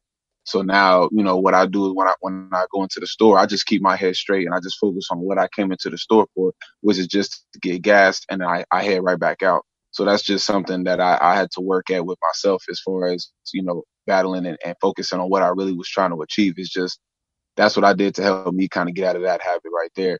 is, you know, I just like like I said before, I just stayed talking to myself, stayed in my head, knowing what I'm trying to do, and over a period of time, I no longer even crave the snacks anymore. It wasn't even something that was tempting me or something that I have to like worry about now. It's just a normalcy to me that the the products is there, but I'm not eager to go and and, and taste that or, or get that fix. You know, now I'm able to go in the store freely and, and do what I got to do and get out.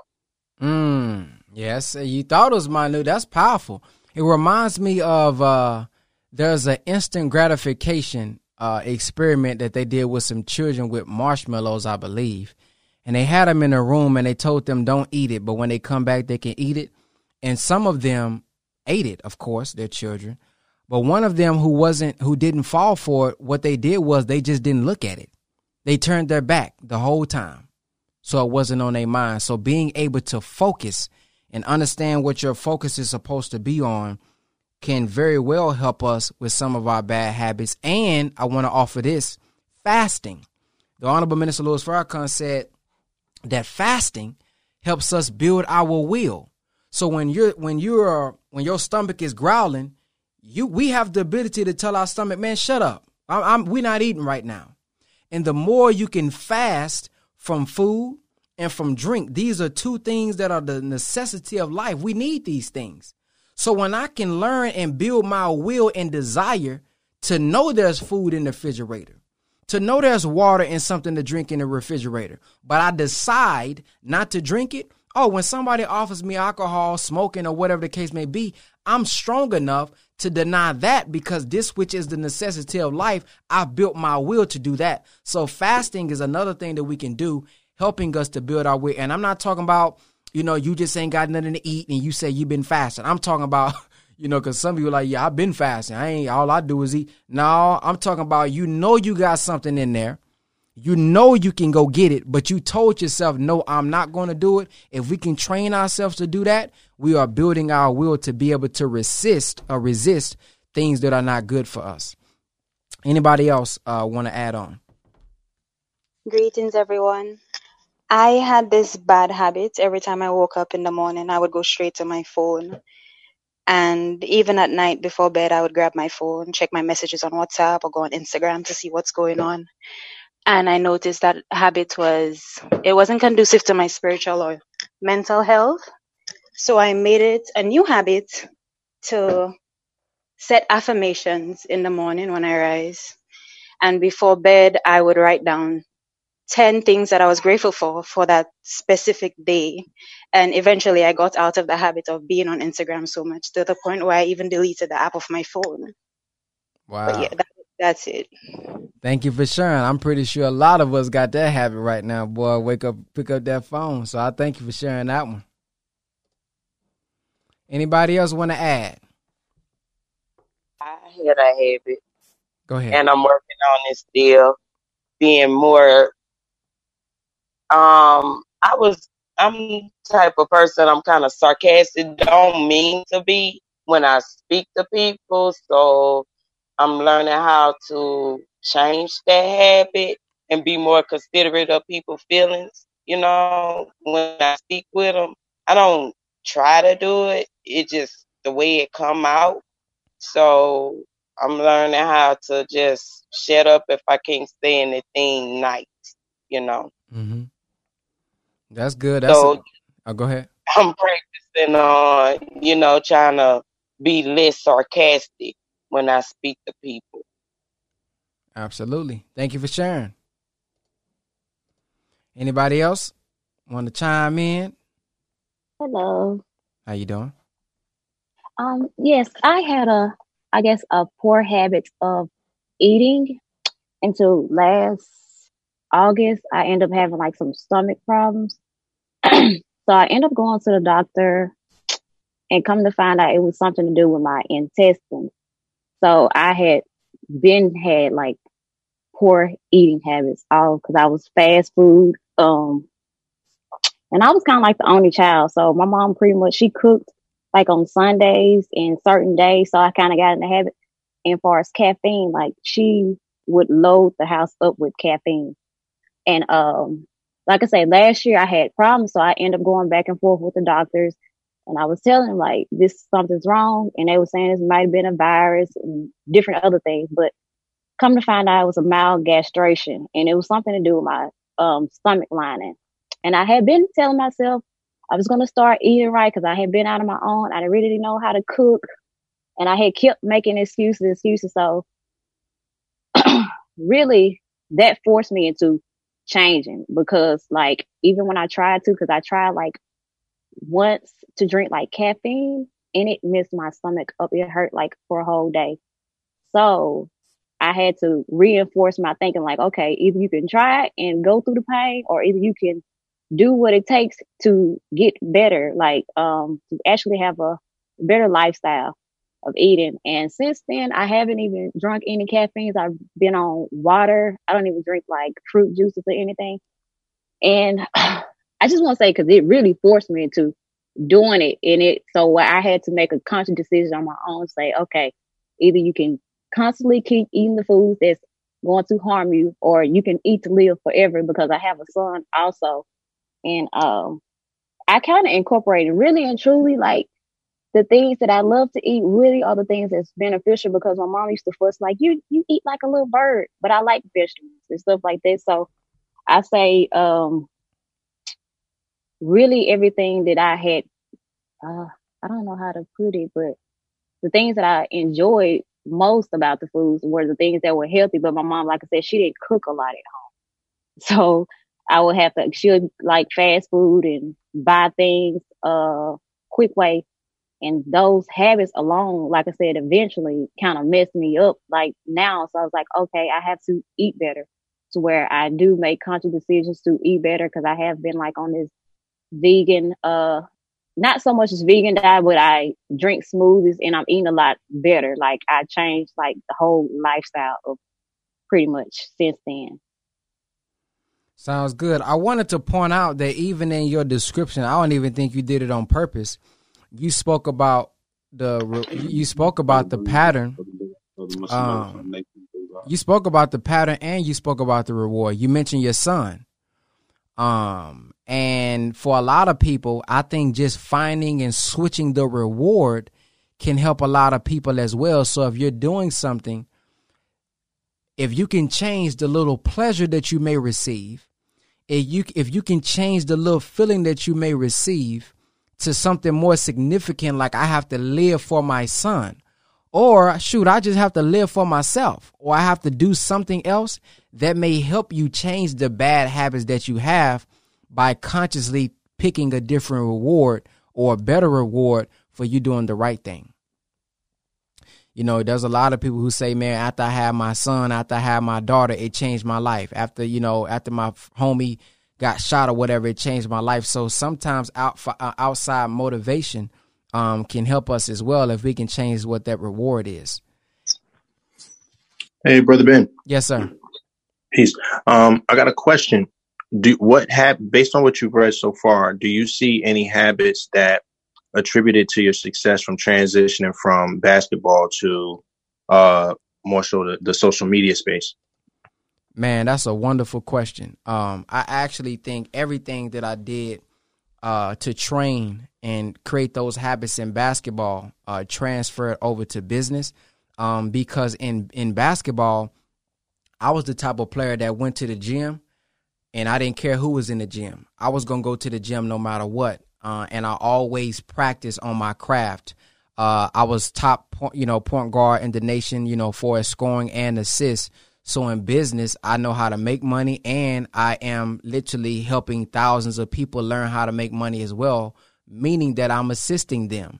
And so as a point guard, when you coming down in transition, sometimes the defense is going to get in two, three. They may go one through one. They go box-and-one. So I have to always be quick on my feet and making decisions and also uh, playing as a team. I had to know how to play as a team. Yes, I was good. Yes, I was an All American, but I knew in order for us to win the game, I couldn't do it all by myself. So uh, there was one time when I did try to dunk on Marcus Smart in the game. It looked crazy, and I got taken out the game. But when I just threw it to my big man who could dunk, when I threw it to my big man that was six seven, it was easy for him to dunk it versus me. If I if my shot is off, it's easy for me to penetrate and then kick it to the corner to my man's who's hot. So it keeps me in a position of going hard. Like a lot of people have actually reached out to me, which is why your question is so good, and said the same uh, intensity and mindset that I saw you grow up with with basketball, you now have that with your people and in business. And it's because of those habits that I have of just going hard, uh, being optimistic, and practicing on my craft uh, over and over again until it becomes second nature. So everything that I'm doing with like content, some people say, bro, do you have videos scheduled? I said, no.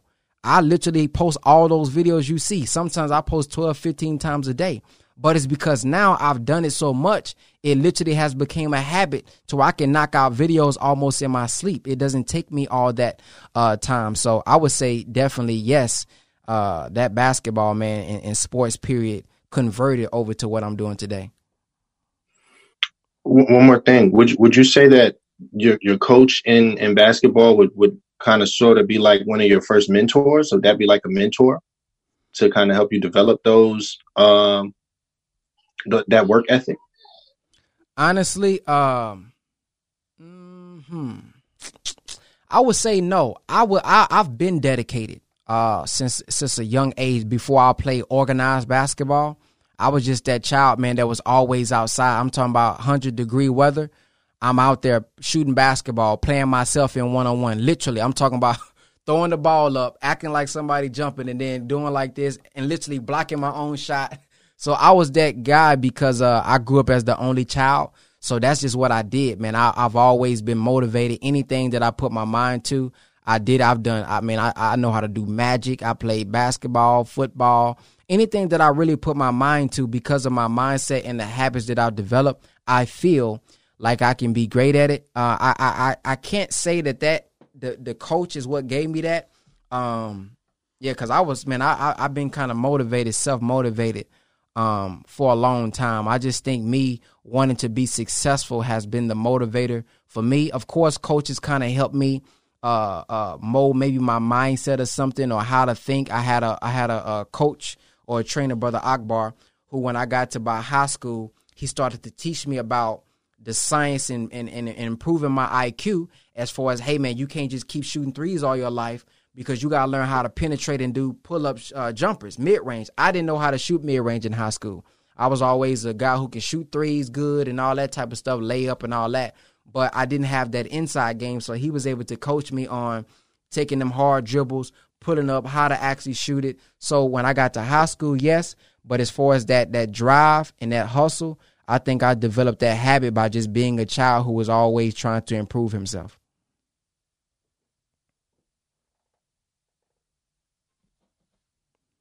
Appreciate it. Yes, sir. Anybody else? I think it's great what you were speaking on as far as uh, explaining how you just always had that drive uh, your whole life, brother. Me myself, with the success that I have, I have a lot of my peers and a lot of uh, people that follow me on Instagram, you know, reach out to me, you know, give me all this praise and so much confidence and so much beautiful words, or they're amazed by the things that I have achieved, and I just let them know that is it's not that I have like some type of amazing ability or anything like that. I just never gave up on myself no matter what stood in my way, no matter what tried to stop me. I continue to try to achieve my goals and I'm still doing that to this day. And that's all that it is. You know, a lot of people, like I said, just look at it like it's just a really big deal, but all it is is just perseverance, perseverance, perseverance, no matter what age you're at, no matter where your mind state is at, no matter when the creator decides to wake you up and show you your journey, you just got to keep going after it. But you got to have that hunger inside of you. Like you said, you hunger for success. So you obtain success. It's just like with my workouts that I show folks, you got to build up that level to where you got that hunger inside of you that you want to achieve that body, that you want to achieve that level of health. And it, it goes the same with success. If you hunger for it and you push for it, really nothing is going to stand in your way and nothing is going to stop you as long as you continue to never let that die inside of you. You know what I'm saying? Yes, sir. That's good. Anybody else? I got my mother here, brother. She wanted to speak real quick. Okay, go ahead. Assalamu alaikum. Walaikum salam. Um, I would like to say um, there was a sister that was on before, and she was speaking about changing for the benefit of her son. Um, I've been living a, a natural, healthy, alkaline diet for seven years straight. I have been living a vegetarian diet for 17 years. It was because of our children that I made these changes. I was always into fitness and working out and trying to not get fat. That was my big issue was I don't want to be fat. I don't want to get fat. I don't want to get fat.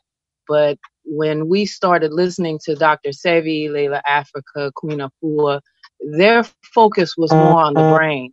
And that became something that was like a goal for me is to obtain optimum thinking level by eating certain foods and making decisions. The lifestyle became so part of our religion almost because we would make Salat go work out, make Salat go work out.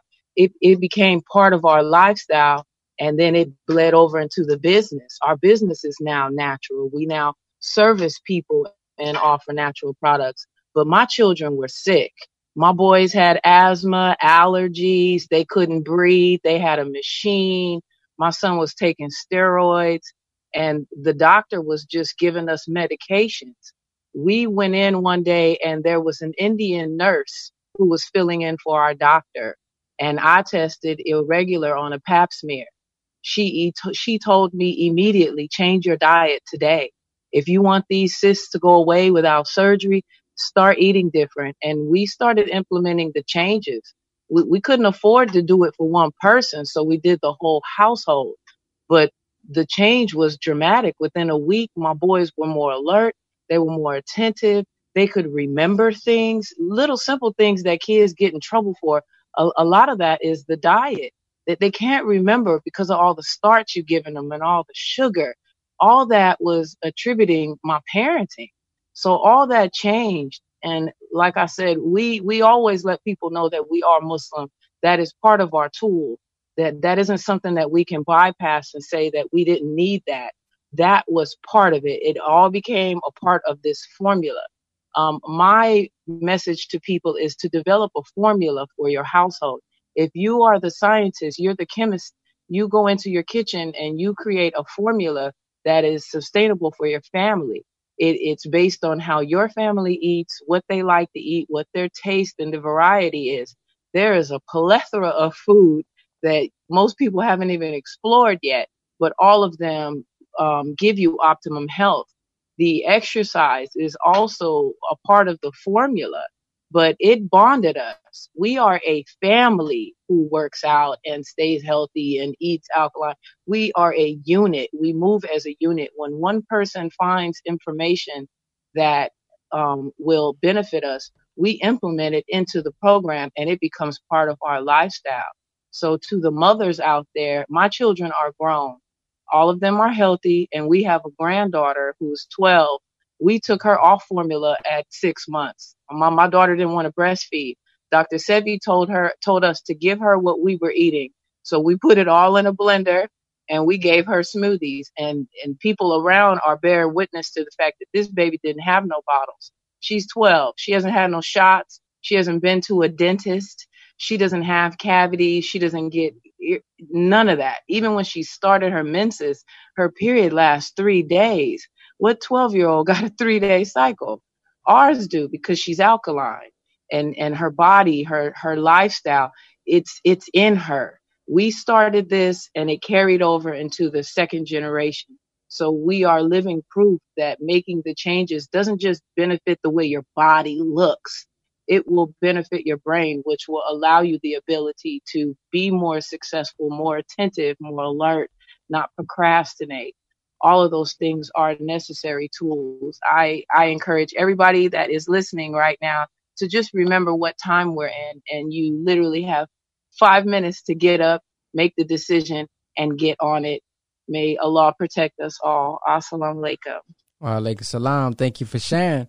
Somebody said, "How do they get in contact with Naeem's mind? You know, you can't drop no information like that, and nobody try to contact you.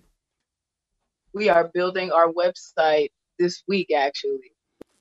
Okay. Information, and um, we Allah just put it on us during Ramadan that we need to present ourselves as a family instead of trying to have individual Instagrams and social media bases. We are going to introduce ourselves as a family, EFAM is energy from Allah moving. And that's what we are. So that's is thank you for asking that because we are working on that. Okay, sounds good. Well, we're gonna uh, do these. We're gonna be on part two next week. Uh, again, the recording will be inside of our ABS tribe. The ABS tribe is, you know, the link is in our uh, my bio on Instagram. That's where you can find it to be a part of the uh, the ABS tribe. And uh, man, I'm grateful for all uh, of 60 plus of you being a part of this and and sharing your time. And I thank those of you all who helped me read and everybody who unmuted yourself and shared something. Uh, again, as we do this, we're going to be going through more books, more chapters please always remember to focus on self improvement. Uh, which is the basis for community development. Whenever we're reading, yes, we're reading this, but I want us all to be taking principles out and thinking about ourselves so that after this is over with, we didn't just read a book. Y'all know what I say. It's not about how many books we've read, it's about how many pages we've applied. So, what out of this today can you start to apply tomorrow? What principles, what knowledge did somebody share that you can take out of today that you can start to implement and start thinking better tomorrow? That's what I want us all to be focused on. And with that being said, I will keep you guys updated on when the next reading is going to be.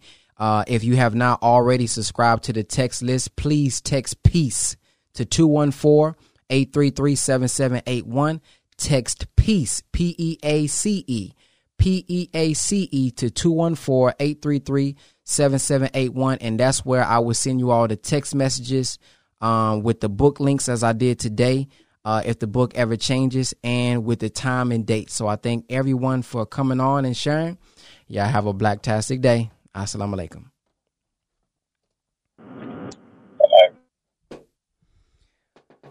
All right. So I didn't know we would sign into that one. So man, that is uh the power of habit. And we just went live with the group, the ABS tribe group. They're not all on the ABS tribe. That was kind of everybody. But it's going to be uploaded and recorded for those who are inside of the ABS tribe. So if you are interested in being a part of the ABS tribe, we will have exclusive book readings for the ABS tribe um, sign up. Go to my Instagram link in my bio, hit that top link, and sign up for the ABS Tribe. Along with this, you're going to get two weekly business coaching as well. So uh, we're just trying to build, man, and help everybody develop mentally, spiritually, and economically. With that being said, thank you all for listening to this podcast. Peace. Look for the lesson that's where we'll find the blessing. Look for the lesson, and that's where you'll find the blessing. See, some of y'all done went through something in your past, and you call it an L. Man, I done took an L. Yeah, you took an L, but do you are, are you interpreting that L as a loss, or are you interpreting that L as a lesson? Your attitude determines your altitude. What attitude do I have? Am I looking at this from God's eyes, or am I looking from it from my little selfish, little small eyes? When something is going on in the world, how do I look at it? Do I look at it as, oh, the world is over with? Or do I look at it and say, what is, what's going on here? What is the purpose of this? Why was this permitted? Because see, the Honorable Minister Louis Farrakhan talked about with the will of God, when he will, when he wants to will a thing into existence, he considers the thoughts and plans of the enemy and uses their plan and uses their will to bring his will more into fruition. So he even considers their thoughts. He considers what they're going to do. So it may appear that they had, they, it appear they won here or they did something here, but that was all a part of the plan the whole time to bring about a greater good. So if we can expand our mindset and see the good out of things, the law of polarity, if we can look and see the good out of what's going on, now we can look at ourselves and say, oh, if we just do this right here, we can use this as our advantage. Look for the lesson. That's where we'll find the blessing.